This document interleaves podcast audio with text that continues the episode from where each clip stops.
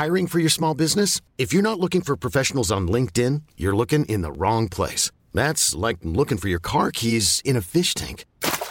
LinkedIn helps you hire professionals you can't find anywhere else, even those who aren't actively searching for a new job but might be open to the perfect role. In a given month, over 70% of LinkedIn users don't even visit other leading job sites. So start looking in the right place. With LinkedIn, you can hire professionals like a professional. Post your free job on linkedin.com slash achieve today. Ever catch yourself eating the same flavorless dinner three days in a row? Dreaming of something better? Well, HelloFresh is your guilt-free dream come true, baby. It's me, Keke Palmer. Let's wake up those taste buds with hot, juicy pecan-crusted chicken or garlic butter shrimp scampi. Mm. Hello Fresh. Stop dreaming of all the delicious possibilities and dig in at HelloFresh.com. Let's get this dinner party started.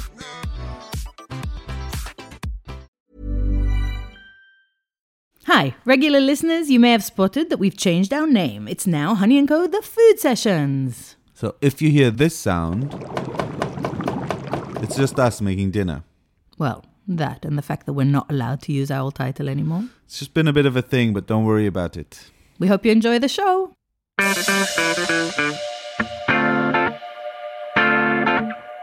Hi, thank you so much for downloading our podcast, The Honey and Co. My name is Itamar Srulovic. Me and my wife have some restaurants in Fitzrovia and a couple of cookbooks. Ever since we opened our restaurant, we've been meeting so many incredible people who are cooking, who are making food, who are writing about food. And we just want to have a little bit more time with them. We invite our favorite people once a month or twice a month to our deli, Honey and Spice, and we sit down and have a longer chat. We cook from their books or from their culture, and this is a recording of these talks. I hope you enjoy it. So tonight there's no one special really. It's just us talking to Hester, our lovely producer, about our new book, which is called Sarit. It's called Honey and Co at Home. Yay! Yay! We have a new new book. It's just the two of us and Hester uh, talking about what it was like to write the book, why we wrote the book. The kind of food that's in it, the kind of food we cook for each other, for our friends, for whoever's around really, The food we grew up on, the food we will die from. maybe not die from. Go team!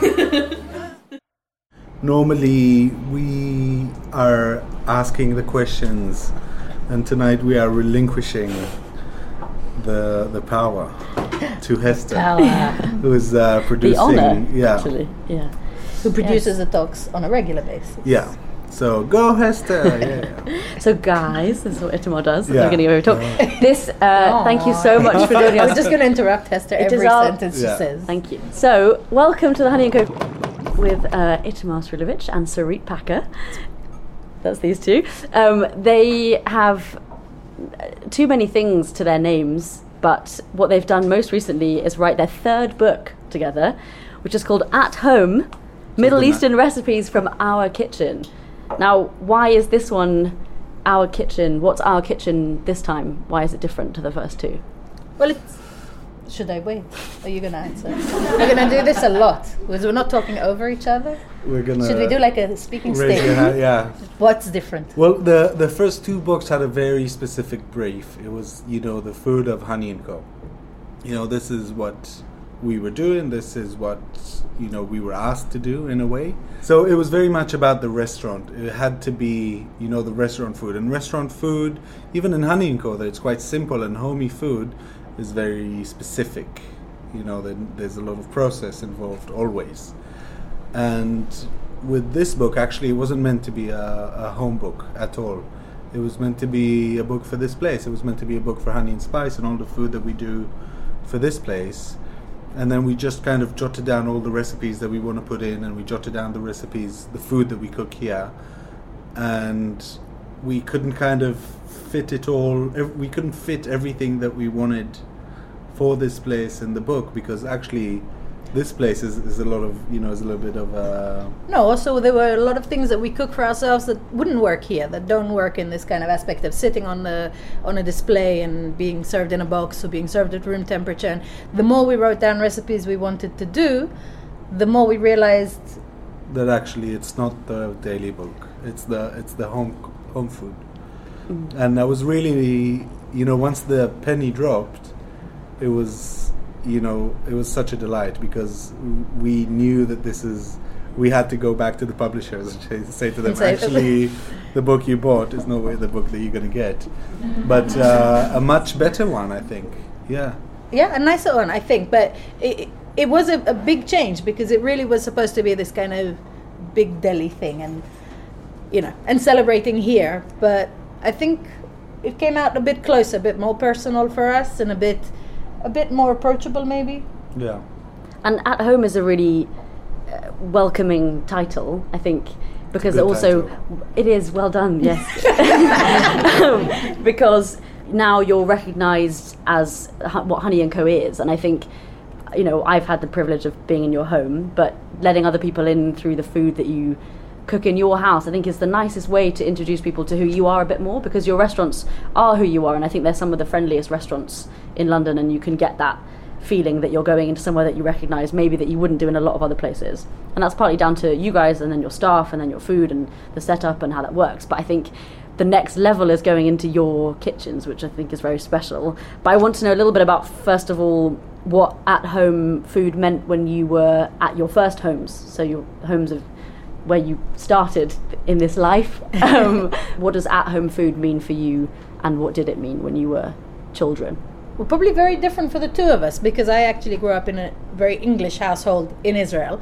So my parents are both English and they moved there um, before I was born. But in our house, we were very much um, kind of a very funny English kind of, you know, chicken pies and uh, boiled vegetables and. Um, Bean and barley soup. bean and barley soup. Yeah, a lot of st- kind of things, and uh, you know, a few kind of Jewish staples, but a lot of this kind of very English food that, you know, that my parents missed, or I suppose just knew how to cook, probably. And then all our friends would come over, or my brother and sister and my friends would come over and be like, "What is this weird food? Why are you why are you eating just boiled green beans? What is that? Who does that?" And um, who eats broccoli? Like nobody eats broccoli. So all these kind of funny things, and then and Marmite, which is like you know for Israeli kids to like just smell Marmite was like the worst thing for for all of my friends.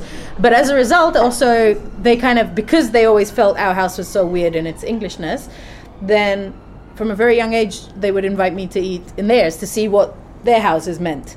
And in Israel, that means pretty much everything. Uh, which is quite fun. So I got to taste quite a lot of Egyptian and Romanian and Bulgarian and a lot of Arab food, which I would go with my father because he used to work kind of uh, with a lot of people, Druze, which is another kind of uh, type of food in Israel, and kind of. And my family loves food, and they all can cook, but no one is a cook, and we kind of just went eating everywhere. So at home was very, very English, and every time we went out was pretty much everything else, and a lot of weird things like Chinese food was a like my birthday thing was a Chinese food. My my brother's was an Indian food. You know, each one of us chose like a birthday specialty that we would go and eat.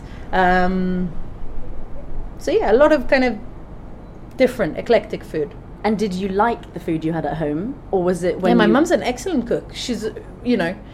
She kind of learned. I think we always laugh. Is she learned everything from Delia Smith or Good Housekeeping and stuff like that. But um, but in Israel? But in Israel, yeah, and she's very good at it. No, she cooks She's nice terrific, food. yeah. Yeah. How does it work eating English food when it's 38 degrees? Did it? Did you You have put the egg on. No, I think.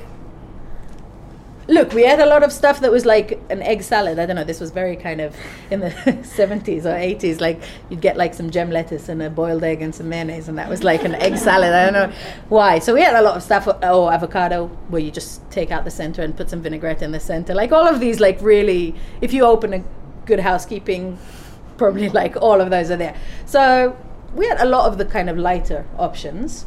Uh, and in winter, yeah, a nice soup or nice chicken pie. Ismail, what about you? Well, this is what I uh, this is what I was thinking that even though we both of us had such, you know, different, you know, we grew up in different ca- parts of the country and very very different backgrounds. Do you want to explain just briefly what, So what I'm, that is? I'm from Jerusalem, which is in the center of Israel. So it's from you know northern Israel, she grew up in you know like uh, the British household, like she said, and I, I my family they're they're Yemeni and Ashkenazi and like a big kind of Jewish mix, and we we would have that food, you know, the the traditional kind of you know my, my grandma and my mom would cook that Yemeni food that is, you know, very heavily seasoned, very highly spiced, slow cooked. Uh, very, you know, lots of chili, lots of coriander, these things so very very different background but still that kind of experience of going you know just crossing the hallway to your neighbor's house you'd have a whole different culture of home cooking you know you, you'd travel a different country maybe or a different tradition and i think you know now that i think of it this is kind of what we have in common that kind of breadth of, of inspiration and exposure I think I think coming and from I think actually a lot of Israeli kids. Sorry, I was just taking a breath. I just want to sneak a okay. little thing. Yeah. Just because we just came back from Italy, and Well- in Italy everyone eats. We just went on holiday, but everyone eats the same kind of foods, and they all eat the pasta and the tomatoes and the aubergines and the pizzas, and uh, the tradition is kind of yeah. You have variations, and you travel the country, and there's variations, but the essence of the food is kind of the same essence, because Israel is such a place of immigrants, and everyone comes from everywhere. There is no food. And it's a new country, yeah. Yeah. So uh, this is it was like exciting. Everywhere was different. I remember Oh. Itamar, you telling me once that the there was a national dish. If there was to be a national dish of Israel, it would be uh, chicken, Chicken schnitzel. Yeah, yeah. but with hummus and harissa and pitta and Yeah, yeah. and how that basically just shows the complete mashup of it. Yeah. But so, did you did you realize that that was? I suppose it wasn't special, but did you realize? Did it feel normal to cross the hall and have dinner with other people, or Yeah, were you? yeah, absolutely. And that's just cultural. Yeah, yeah, yeah, absolutely. And it was, it was weird when we came to this country and we have, you know, this is Bridget is, is one of our oldest friends in in London. We we known each other how long? Since we moved. 12 years, yeah. And she would come, we lived in a poxy flat in Clapham North, and she would come over for dinner, and we do, you know, Israelis always eat salad, salad, with every meal. And it's true, you know, with every meal. And then we would come, we would just like dinner and, you know, of course, salad. And Bridget was like, yeah, Sarita Mar salad, this is what she calls it. Sarita Mar salad, so exotic, or, or th- th- that's your dish. And we are like, no, it's not our dish, it's just like everyone's dish, but it wasn't. So when, when we came here, we started realizing the peculiarities of of, the, of everything that we took for granted. And if there was a meal from home, like a weeknight meal after school when you were children, maybe we would recognise more what you might have, Sarit. But for you, Itamar, were there were there things like the chopped salad that were always at home? Like what? Yeah. Describe a meal time on a, just a weekday after school in your house when you were a child. Okay, interesting. So there's. Uh, Can you remember that far back? Yeah, no, for sure because He remembers. yeah, the meals I remember absolutely. like if we, my brother and I, we had kind of our little repertoire. You know, we loved. It was horrible things that we did, but we. or with food? Or yeah, yeah, yeah. oh, okay. Yeah. yeah, yeah, amongst other things, and uh, the things we love, the thing we we loved cooking our own food. We loved it from very early age. From like Who? you know, why? four- Why? Where did that come from? Your parents encouraged it, or? Everyone cooks in no, Israel. I think you just do. You know, Mm-hmm. I think you just do. And we like our favorite thing. I'm not joking. Is we had like a little, you know, kids oven. Do you know the ones? And we would get chicken from. We go for go to the butcher and get chicken and rub it in mustard. Put it in that little oven until it was like completely burned on the outside, raw in the middle, like black outside, completely raw in the middle, and we loved it.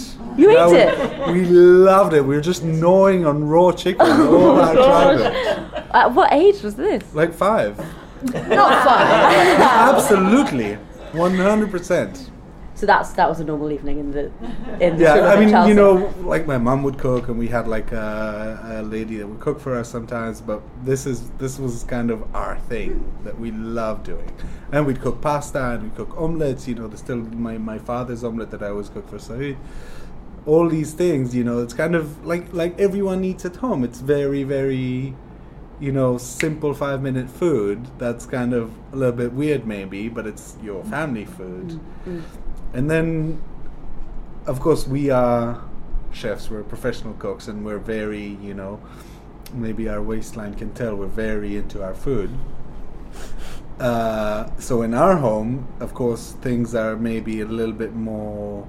The standard is higher. Maybe I can say. Yeah, that. I, I can testify to that. Yeah. Food Uh, is cooked most of the time. Yeah, the chicken is cooked. So no more do we know on raw chicken. no, but uh, there's still time. You never Yeah, know. yeah, yeah, um, yeah. So you two then you met in working in tel- in Israel and in Tel Aviv, yeah, yeah, yeah. yeah. So when you two when home became just you two and you like what because home now is what you two have together. So when when that started, did you have any issues with trying to com- you know what your home cooking routine was or did it did it blend quite nicely or were you just shattered because you were working chef's hours and you didn't have time No, answer- I who's think answering I'll answer a Sarit, bit, and start you can first. and you can be more coherent after I answer Because I a have bit. a better, you have a good answer. Is yours better? Sarit, please okay, begin yeah. This is what I'm saying. I'll start, and then you can make it better.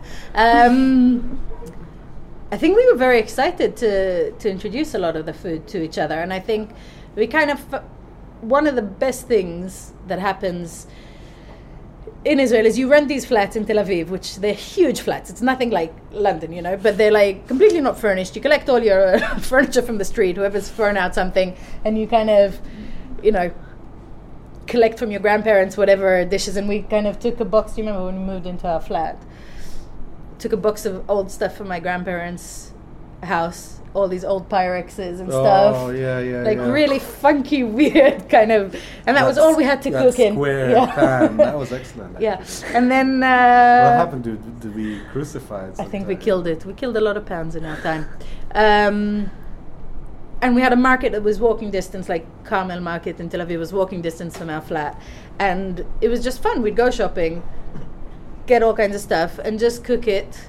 I wanted to learn a lot of stuff that was kind of his tradition because I wouldn't know how to do any of it. So jachnun is like a Yemeni bread, which is kind of made from a really, really elastic dough, and you stretch it out and you roll it and you bake it overnight, and it comes out in these kind of rolls of very golden, dark brown uh, pastry. And I really wanted to learn how to make it, and I spoke to his uncle, and it's, it's like a crazy kind of so group crazy. of Yemeni people telling me different So instructions how to do it.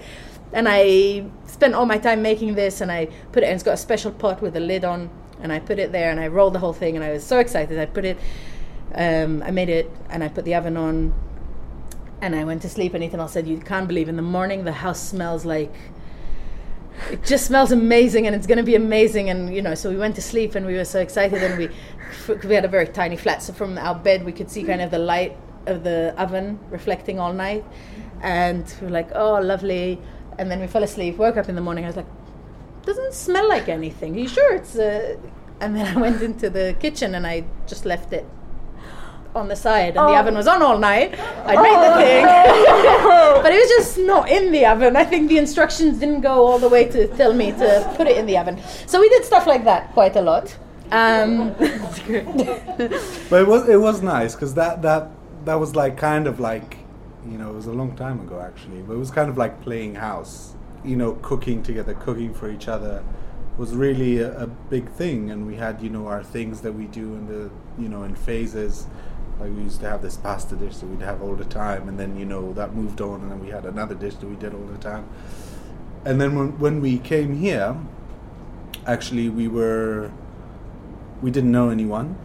You know, it was completely lonely. It was just the two of us in you know really epoxy flat, and I think this is when kind of things accelerated for us because then we were kind of each other's only friends in a way for a while. for a long time. And I think that we got closer to until the Bridget came. um,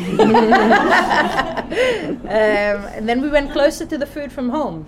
So if we were trying like pasta dishes or a bit of Asian dishes in Israel and stuff like that, when we moved here, we missed all those flavors. You couldn't buy good hummus anyway. You couldn't buy like, you know, lentil rice, all these things, or tahini, or all the stuff that was comforting to us. And we started cooking more and more of this kind of food, just to kind of feel a bit more, at least when we were home, because we were cooking in in modern European restaurants. So the food we were cooking wasn't that. And when we went out to eat in London, it was exciting. So we went out to Indian and, and Japanese and all of this stuff. So at home became very much this kind of food of Israel, everything. And as much as we could make of it to remember those flavors. and in in a lot of ways we didn't see it like this at the time but you know having the, the new people in our life coming over and have the salad was just like you know this is who we are. You know kind of tell a little story about us that you can't really articulate with words because it, it speaks a whole different level. So you know when it was more than kind of our way to you know enjoy the food that we enjoy but it was also very much about putting ourselves on the table in a very literal way. Yeah, and I think you probably developed that, and then the restaurant when that then happened. I mean, that's fast forwarding quite a lot, I know, but that became your outlet for your food from home. So when the restaurant, or did it? yeah Yeah, very much. So so I mean, when in, in a physical sense all our kitchen went to the restaurant like pots pans peelers knives Everything. everything you know that we do, just because we, we, we needed the, the stuff So what was it like transferring when you brought what was your home into a restaurant? Was that did you feel like you were bastardizing things or did you feel like you had to change stuff or were you happy with just kind of presenting what your home food was into into what Honey and Co became? Well, it was a little bit uh, trial and error. We we we weren't sure, you know, really we weren't sure what it's going to be, Honey and Co. We just opened the doors and we did what we did, and we kind of got feedback from you know the people, and then we kind of whittled it down. So from kind of that repertoire, what stayed is what people liked.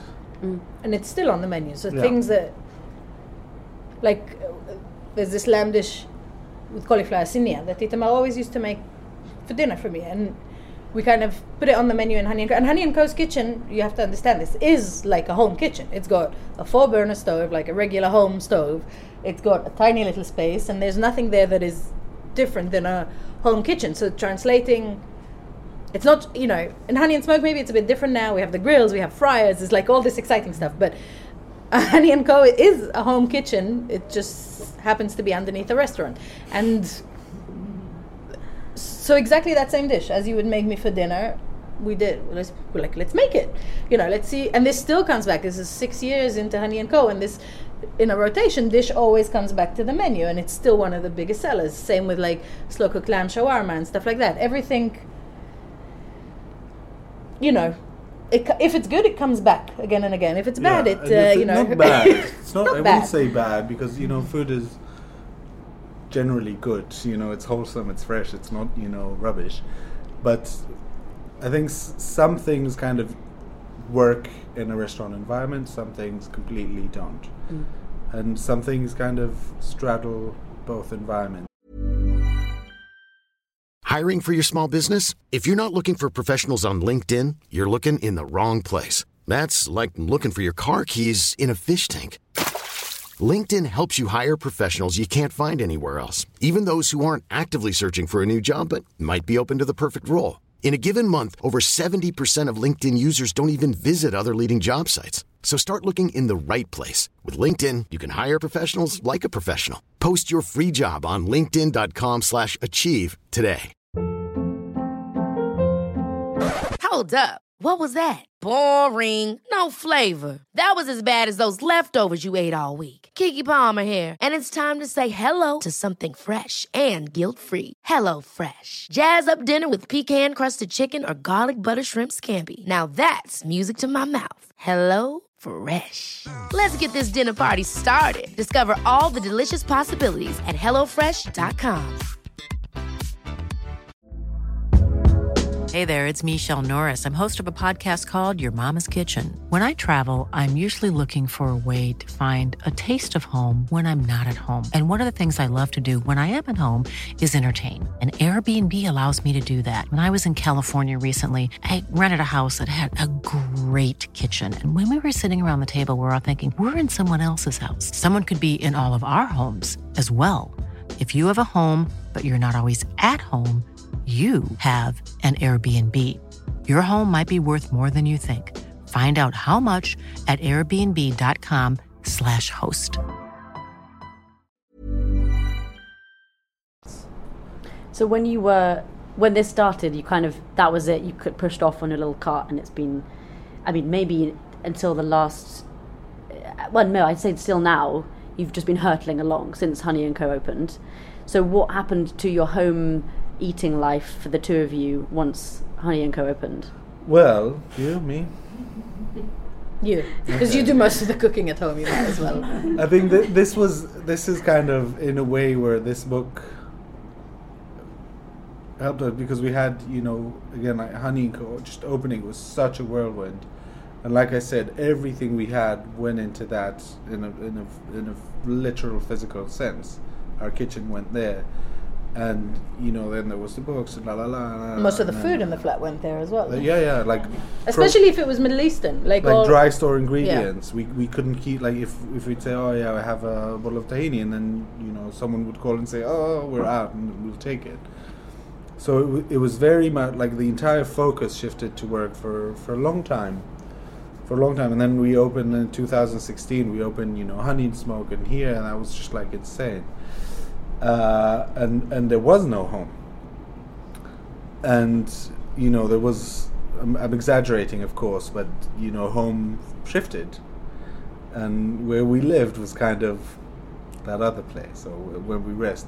But still when we did kind of the, the time that we did claw back and did have the time to, to cook or you know especially when, when when people come over and you go a little bit the extra effort or when you suddenly have kind of uh, a, a weekend or something like that that you can say "Oh, I can do this thing that I really wanted to try.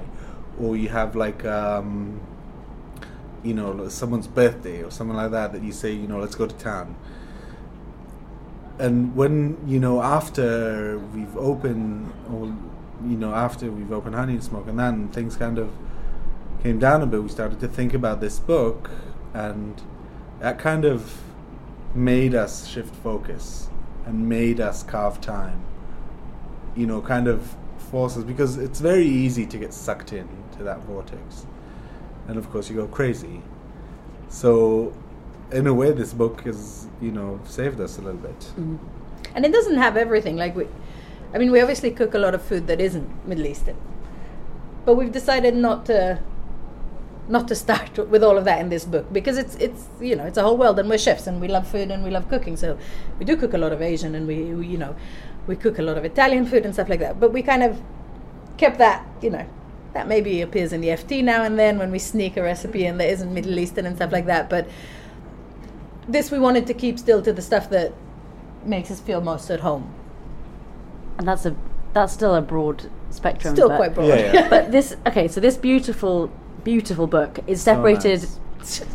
you can't say Yes, that. it is. No, That it has is. to we're, say. we're It just really so is. in love we just got them to when did we get them yesterday yeah, Yeah, but we just Yes. came back So from nice. holiday. Hot off the Hot, Hot off the off the press. press. yes. So it's separated into some in great two weeks sections. we'll be like oh, in some great sections, which we've kind of covered a bit, but the two cooking for the for us two. So things that came out of you two being together, and then for friends, which is those rare moments where you got the chance to cook for other people when they came round and you got to share a bit of who you were, and then for the weekends when that started to happen slowly as well, um, and. Uh, I want you to. I th- you still going to read this? This story? What are how long reading? is it It's short. Um, so you will all be, I'm sure, buying this book as fast as you can. But and I don't know if you know this because you may read Itamar's column already and have read stuff he writes, but it's hysterical. And I was reading this in uh, on a train the other day and just found it very funny. I'm not going to build up too much, but this is a story that introduces the for the weekend chapter, which I think took you know tells a lot about you two, and also the lengths you will go to to make great food happen for people. We'll read all of it. No, just from. Or you can just tell it because it happened to you, so you know the story. but your writing's beautiful, so I don't know. What stories you. he doesn't know how to read, he just knows how to write. do you want to just tell the story? ah, this Yeah. one. No, this is funny. You can read that. Yeah. That's you read fine. that. Oops. There's just the whole bit about, you know, It's okay. I'll just read it quickly. no, no, g- just given that they have some context. Okay. A little bit, yeah, go on. It's because we're quite new to weekends. We never had that in our lives. We never, because we, we always in restaurants, Saturday, Sunday, it's like your peak time. And when we opened Honey and Co, we, we at first we couldn't open on Sunday because we, we no one you know we couldn't work seven days a week, and also we were you know it was our prep day, it was our deep clean day, and then it kind of stayed like this because it's really nice to have like one day in the week that the restaurants are closed. Okay, shush. Wait, uh, just for one like thirty seconds. and this is how this is about like our first attempts at weekends after you know we've become. Go. Five years on, we still close on Sundays, and while we truly love our working week, we are no longer looking to revisit the idea of opening up. We discovered weekends. We are weekend people now, and we do weekend things, so we have something to talk about on Monday. One time we went to Paris to meet friends, croissants for breakfast, an afternoon beers and ice cream in the Place des Vosges. A bistro dinner, way too much food, way too much wine. We had to sleep it off on the train back. Another memorable one was the country house party we went to. About to miss the train, we ran around the UK's busiest railway station trying to find the right platform. I was balancing a rapidly melting chocolate mousse cake against my shirt front, while my wife's situation was much worse. Her wrap dress was unwrapping, giving our fellow travelers much more than a glimpse. We didn't make that train, and we stupidly late, but was stupidly late for the party. But we certainly remember that weekend, and I'm sure whoever saw the tubby chocolate covered man and the half naked woman running around Clapham Junction that day will not quickly forget it either. Thank Are you, you- thank you. Wish that wasn't a true story.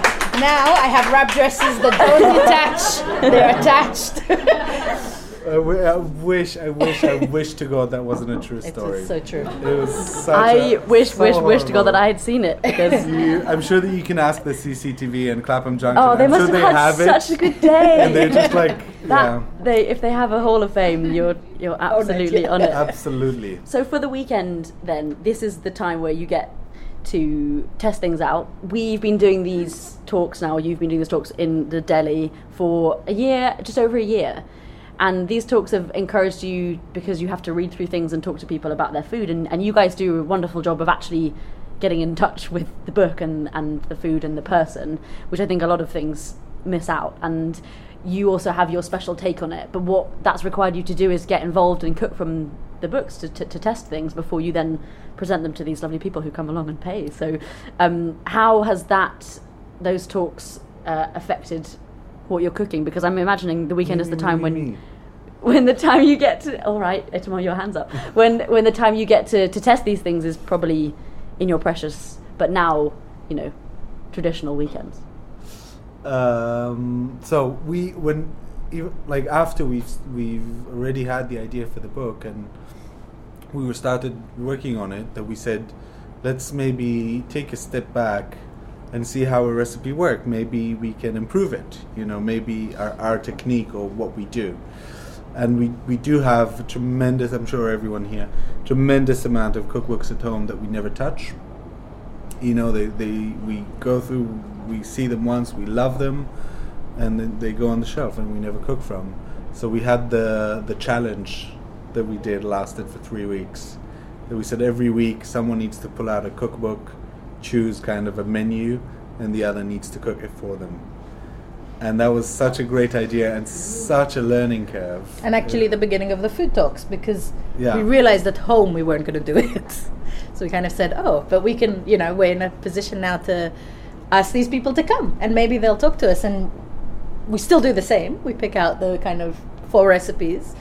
you know, and we are quite strict when we do the food talks. We follow the recipe to the letter, and you know of course we, we read the book we read all the notes all the you know before you start after you finish everything.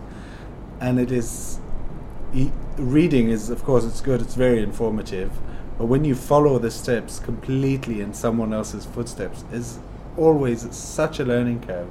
And with every single person that came here it was just you know incredible how much you know that if you say yeah yeah it's a stew i know how to cook a stew no forget what you know follow the steps Yeah, because you, know. told me that, wh- which really surprised me, that you, as chefs, you cook from recipes, but they're recipes that you either created or they're noted down or they're for, you know, you're cooking for um, a service or, you know, the all recipes that you make at home, you probably just cook through your natural skills. Whereas, was it was it in Samarkand in Caroline's book that you made what was that Plov. that I'm not going to say that plov. it took me like six hours to make. I wanted to really, I wanted to chop my fingers off. It was so painful, but it was so. I was. I can't think of something that I was more proud of cooking. It came out amazing. It looked amazing. It, the smell of it, the process was so rewarding, and it was delicious. It was. Do you remember? It was incredible yeah. and it's you know now and and I cooked it and I said all right that's going to be like my go-to thing. I'm going to cook plov every 5 minutes. I don't cook plov but But did it give you respect for a kind of relearning of people who come to a recipe? And because if that's not you know if you're having to cook from these things and you realize that yes you're the one that writes the steps out but actually the person following it f- afresh and who doesn't know that did, has that has that helped do you think? I, I think very much, and I think one of the reasons that I especially wanted to do it was to see if I could improve the way I write a recipe in terms of the instructions because I think for us a lot of things are very clear. Okay, you know, you, what sautéing means, what frying means, what temperatures, how to do it, and when you come to a book, and what I try to do is as much as possible to go to books of food that I don't know so well. Um, and we spoke about this actually when we did the talk, but with Fuchsia Dunlop, who, who writes about Chinese cooking, and I really don't know anything about it. I know how to eat it quite well, but I don't know how to cook it.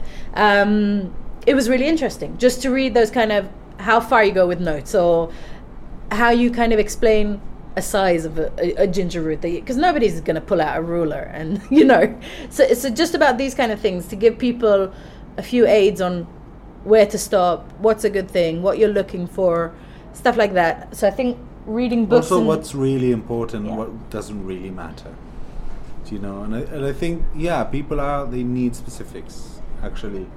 And especially when it comes to to foreign food but it's a clutch you know it, it, it, it, a crutch sorry.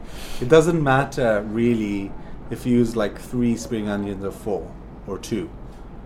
But having that kind of amount is that's kind of your range.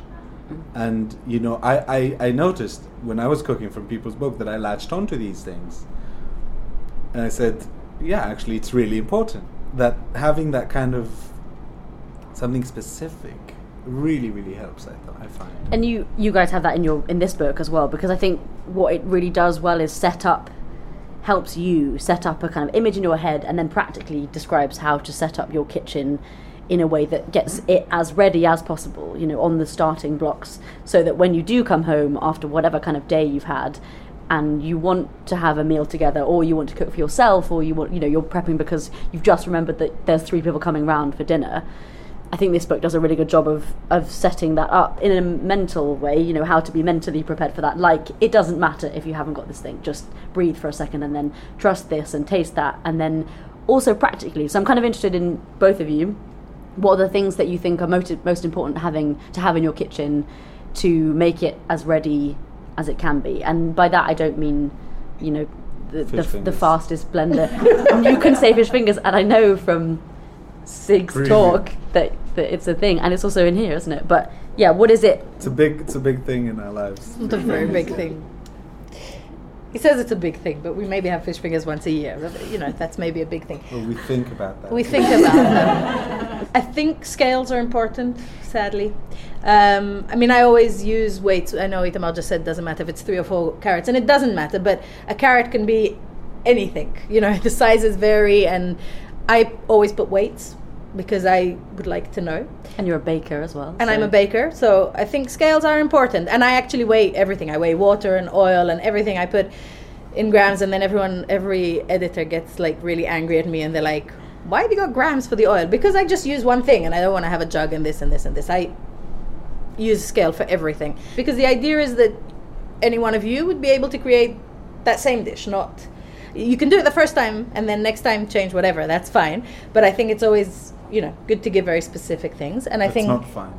a good She says, she says that's fine, but she doesn't think it. You should hear what he says to my mum every time she changes something in one of our recipes.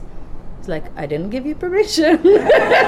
No, because she would be like, "Oh yeah, I cooked your salad, but instead of the leaves that you don't, I couldn't be. So I just used some lettuce that I had. Instead of peaches, I just used some cucumbers. And then instead of garlic, it was just like I didn't use it at all. And instead of olive oil, I just put some tahini on top. It, it worked really well. It's a good recipe.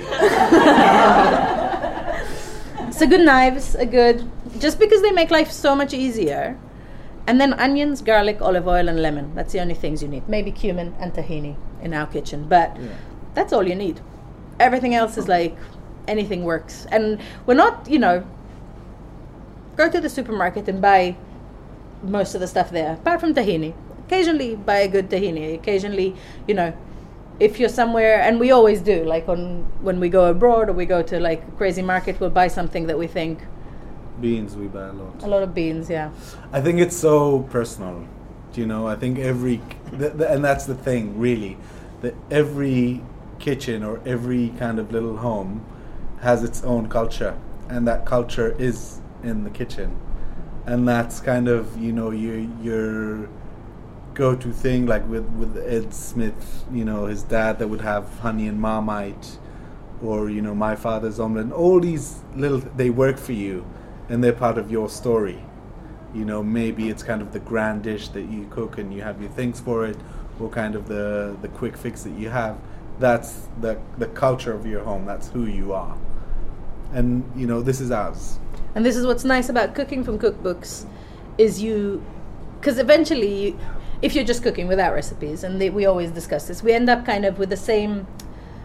It's like a same scope of flavors, and sometimes you get bored with that. You want to try someone someone else. You want to like completely cook something that you wouldn't cook, and this is where books or recipe books come in, because if you follow a recipe and you actually follow it properly, you come out with a dish that you would have never produced yourself. You can make a beautiful salad with freekeh, you know, and you mix other stuff and it's going to be delicious. It's not, but if you follow someone else's recipe to the T, then you get something that is just not going to taste like something you would make, and that's what's nice about. and that's yeah that's really nice actually because uh, you know sometimes you just you cook something and you'd say well, i just say it tastes like everything else that i cook you know it can be completely different things where you just say oh yeah you know i'm bored with it and you it, when you want to really try you know be outside of yourselves a, a little bit then you know following it it's, it's a really nice way and you're, you're always surprised i'm always surprised In this book, we're going to do a little bit of testing of the two Oh, of no. you. No, no, no, no, no. But I want you to answer for each other, or what?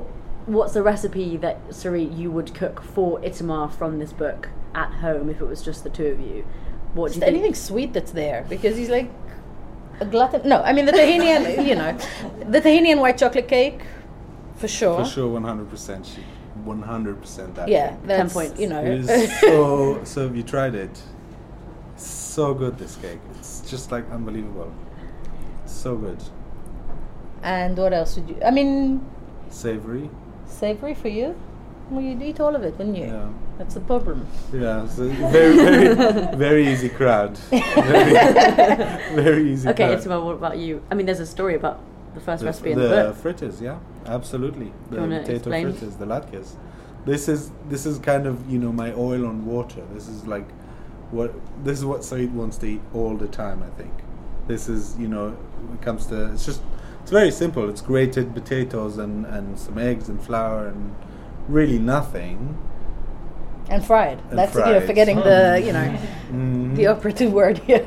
But this is, you know, and we'll have it like uh, once or twice a year. I'd make it when she, when I see that she needs, you know, a little bit of a lift or a little bit of comfort because she's quite cheery, and you know very energetic most of the time. Uh, but every so often, when she needs that lift, then we'll do the fritters and then you know some cucumbers or something to dip them in, or even without, and that that will be one hundred percent your dish. I think this this is you know going back to what we said before, the the what you cook at home. It's this is your culture. This is your relationship. You know, I'm going to cook this, and this person will be happy. I'm not going to put this in because this person will not be happy. And it's it's a very you know it's kind of petty a little bit, and it's kind of you know but but home life is, and uh, I think that's something very very wonderful about it because it's it's a form of communication that's I don't I don't need to talk to you. You don't I don't you know more than that. I give you what you want. I give you what will make you happy. I think that's lovely. Well, it's And I love, you know, to when to go and see that in, in other people's homes. that's what I was going to ask. Is do you either of you have a favorite meal at a home that wasn't yours? Wow. Mm. Most people are quite scared to cook for us, which is not. Yeah, You know, I wonder why. No, they shouldn't because we're just happy if anyone's bothering to cook for us. There are certain things Bridget again Yeah. uh, makes for me for my birthday, um, but like a southern fried chicken, which is not really anything that I would make myself. So Or the kind- Bridget's tuna melts. Oh my god. that's Ethan Miles, Oh you know. my god. Um, it's very strange because if we go to people, if they're okay with cooking for us, they're not going to cook the same thing twice. this is kind of where the only place where you need another chef to say like, oh yeah, you know, this is what I cooked, you know, and this is why having kind of this fried chicken is a special thing because Bridget knows it's excellent. I love it, so you know. But but most people you go to, they'll try and cook you something different every time because they're trying to impress you. They're trying to do something like that. Um, What about in familiar homes to you that aren't yours? I mean, I go home still, and my mum will make me a chicken pie because I love her chicken pie. yeah. It's nice. I, I think maybe we're not uh, being welcomed in many homes. Not very often. this is what I'm. This is what. Uh, also, I think when people come to yours, it's so it's so good, even if it's not. It's you not had like leftovers from a shoot, didn't Yeah. you? And it was incredible. No, but the whole the No. whole thing. No, no. You're just so good at you're so good at hosting people, and even it's not it's not even like you've planned it for weeks. It's just a just how you know how to do it. I'm sure that To be fair, that's that's our comfort zone. yeah, exactly. so that's probably where you're easiest. Yeah.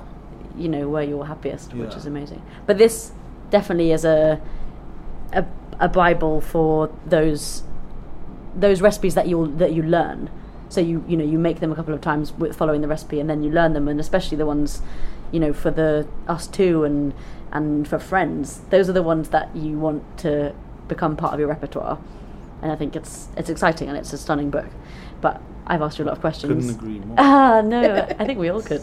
But it is time. If you have any questions, please, please ask away. We will need to repeat them because uh, we might not be able to hear you from the back. Does anyone have any already burning that they've been waiting to ask? Anyone? No one has. Don't be scared. I think we They're very- talked so much. We just covered everything what- there is to, what to say about this. How much have you had to compromise the authenticity, authenticity of the original recipes in order to either accommodate the food that's available in the UK or the UK sort of taste buds and what, what people You like? in mean this you mean in the restaurants? No, in the book. the book is there's no compromises at all to be honest. I think you can get more stuff in the uk than we could get back in israel because i know it sounds very strange but because of the whole political world we don't get anything lebanese in israel. We don't get anything from uh, From from, amman from iran from iraq.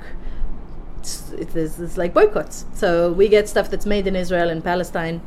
That's pretty much it. The rest is not available. And when we came here, we actually were so excited because we get our tahini from Lebanon and we get Iraqi uh, pomegranate molasses and just we get crazy Irani wild pistachios and you know and it's just stuff we would never get our hands on No. I back mean, home. I think So- it's it's it's such a kind of world pantry London is. The only the the sad thing a little bit is fresh produce. Yeah, but this is vegetables is better. still hard. But it's never. It's never. It needs you know vegetables. They need to be fresh, and it's never everything's always imported. but it's getting better and a lot of stuff is coming from hotter climates and there's a lot more farmers markets and stuff like that where you can buy good fresh produce as well um, and things like the Hodmedod's situation. yeah like getting organic uh, broad beans which is amazing or you know what getting really good rice you get amazing rice in, in england because it's hard to st- like israel tries to produce as much as it can of its own food but that limits what you can get there. So actually, I think our food is better here, and they're really. I mean, yeah, you you would have to go and buy a few things, and actually, there's a bit in the book that explains what to do with a jar of something you bought because I hate it when I buy a jar of something for one recipe and I've got I've used one tablespoon and I've got the rest of the jar of like Korean peppers in the cupboard and I don't know what to do with it. So I've put in the end like every recipe that will apply to anything that is a bit strange. So if you buy harissa, it's all the recipes that you would use it in, in this book and a few kind of references on what to do with it. Otherwise, the same with preserved lemons and tahini and stuff like that, bec- and sumac and all of this stuff. Because otherwise, you get annoyed because you buy it and it's there. And Well, you get annoyed. I don't like it, It's you know. the bane of like you don't know how many meals we have that it's just like to finish things. And we, I like we- empty jars. Yeah, we have we have some like we especially like before we moved flats or before we go on holiday, we have like a week of say just cooking the weirdest things. yeah, I don't know why I said that. There's no weird things in the book. No, it's, uh, they didn't make it to the book. You you bring back. Can you go to Israel? Can you repeat that? Uh, when we go to Israel, what do we bring back? The question was, what do we bring to? Because it's always It's also what we take. So we, we bring the Sarit's parents. They, they still miss their, you know, the Marmite. cheddar, Cheddar. Marmite, McVitie's, Branston pickle. Branston pickle, uh, Colman's Bristol, mustard powder. Bristol cream. Sherry, yeah. So ba- English food of the fifties. So we go with a suitcase full of food. Yeah. Suitcase full of food to Israel. Same suitcase comes back with za'atar. The uh, Lebanese. Uh, tahini, but now we've kind of stopped because actually we're quite happy with this one. But we still bring a couple for home for, you know, old time's sake. Amba. The worst is the amba spice because it's. Well, now we Enough. make it as well. You see that we found Yeah, ways to make a lot of things that we used to bring because this stuff is so pungent. It's full of like fenugreek and curry leaves and really, really strong stuff. And we open the suitcase, we'll be like, "Whoa!" And I'm sure. I'm sure. I don't know how nobody ever stopped to see if we're smuggling anything else. 'Cause we always go back with bags of, of pungent powders. and a, a lot of smoky paprika because Yeah. they do a Moroccan like smoky paprika with that's got oil and Falafel scoops. falafel scoops still Yeah. Well, like ice cream scoops, but No, no, the little the little falafel scoops, scoops. Which you can't get here for some reason. like a metal contraption. Yeah, yeah, yeah, these yeah, thi- yeah. these little things because they they last like a month. and hair cream. Fifteen years, I still use the same Israeli hair cream. You see, this is like it's weird. Well, but most works. of the stuff we've lost works because I'm worth it. Yeah. we can all hair flop on this panel. Yeah. Uh, um, Other brands. Other brands. No, no other brands. One brand. Same one for 15 years. If they break down, I have to shave my hair. Um, any more questions? In London, if you're not eating at home and you're not working, where would you eat right now? When you guys eat out at the moment, when you're not eating in your lovely home or at the restaurant, where do you go? And be specific because we like specificity. Where I, I where we go is the Canton Arms near our home. Uh, we've recently been to Xu in Soho, which is amazing. We've Which been is a Taiwanese. Yeah, Taiwanese, recently been and then been back again. Yeah. And We've- again. We, we were It's such nice. places where we ordered so much. Uh, we've been a few weekends ago at Max's sandwich shop. Oh, Which yes. is amazing. Recommended by Everyone needs to go there. the It's questioner herself. so far away from. For us, it's very far. But It's Yeah. in, where is it? It's in Crouch End. Yeah, we don't I even know where Crouch that I wouldn't even know where to put it on a map. It's a, it's a little sandwich shop with a guy called Max who's there all Yeah. the time, and it's called Max's. Max's or just Max's? Yeah, and he this man makes sandwiches like you wouldn't even believe. It's unreal. They look like illustrations of sandwiches in children's picture Yeah. books, and they taste better. They're amazing. There's it, wa- that was great. Yeah. Uh, where else is nice? Rocca. Yeah. We like to go to a lot of food that is different. There is no Middle Eastern. Yeah. Yeah. Yeah. Where else? But talking of Middle Eastern food, what are we going to eat tonight? so you didn't actually make this, did you? What? Julia made it, Julia made it. which yeah. you saw before. Who's Julia? Uh, Julia is our head chef. Executive Imperial. She tries to take care of everything head when we're not around. And when we're around, Uh, actually. so what's well. overflowing with with goodness behind my hair? Overflowing is uh, chicken with uh, plum and uh, fennel and tarragon marinade, and it's roasted with plums. Um, and they kind of become a bit of a chutney and a sauce, and that's chicken.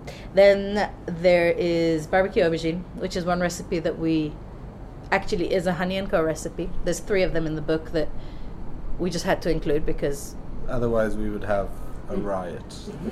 and people keep asking for them, so it's like silly not to. So barbecue aubergine with a jeweled rice salad, and that's one recipe together. Uh, and then there's a cherry and freekeh and fly tabbouleh.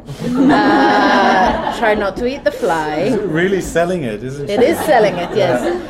Without the fly. Uh, freekeh, cherry, pistachio, tabbouleh, lots and lots of herbs. And in this case, using freekeh instead of the kind of more traditional bulgur wheat because it's got that kind of smokiness and the freshness. And if you don't know what freekeh is, it's the wheat picked when it's still green and then smoked on the sheath so that all this flavor goes in and then shaken out. So it's kind of very fresh. Uh, and it's kind of a salad you can make this season and this season alone because cherries come and go. basically. Yeah, it's a very uh, in and out. And then uh, marancinos, which are almond cookies with orange blossom and little chopped apricot inside. And yeah, so this is this is for friends, right? different things for different things, you know, Yeah. from different chapters. Yeah, yeah. Mm-hmm. It's a mix. You've done a range. We've done a range. Well, it looks it looks incredible, and this will just be a tiny taster of what you'll be able to do if you have this book. Yeah, I mean, I hope you agree. This has been so wonderful to hear you guys talk longer because we, you know, we have fleeting chats and they're fantastic, but you're both fountains of. Um, Stupidity. of, of wondrous knowledge, and it's so nice to hear how you talk together. And I would like to come around every night to your home, You please. can't. Thank you very much. Most Um, nights is not that much food. Yeah. you can come to the restaurants and Um, but could we please give these guys a huge round of applause?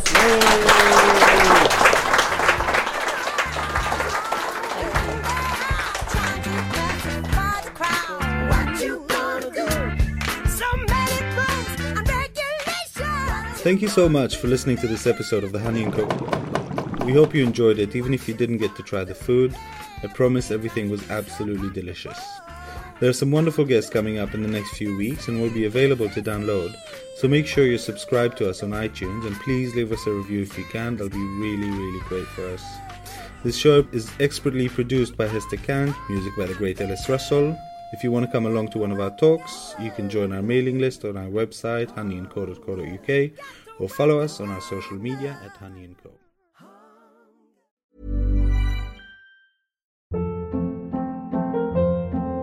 Hold up. What was that? Boring. No flavor. That was as bad as those leftovers you ate all week. Keke Palmer here, and it's time to say hello to something fresh and guilt-free. Hello Fresh. Jazz up dinner with pecan-crusted chicken or garlic butter shrimp scampi. Now that's music to my mouth. Hello Fresh. Let's get this dinner party started. Discover all the delicious possibilities at hellofresh.com.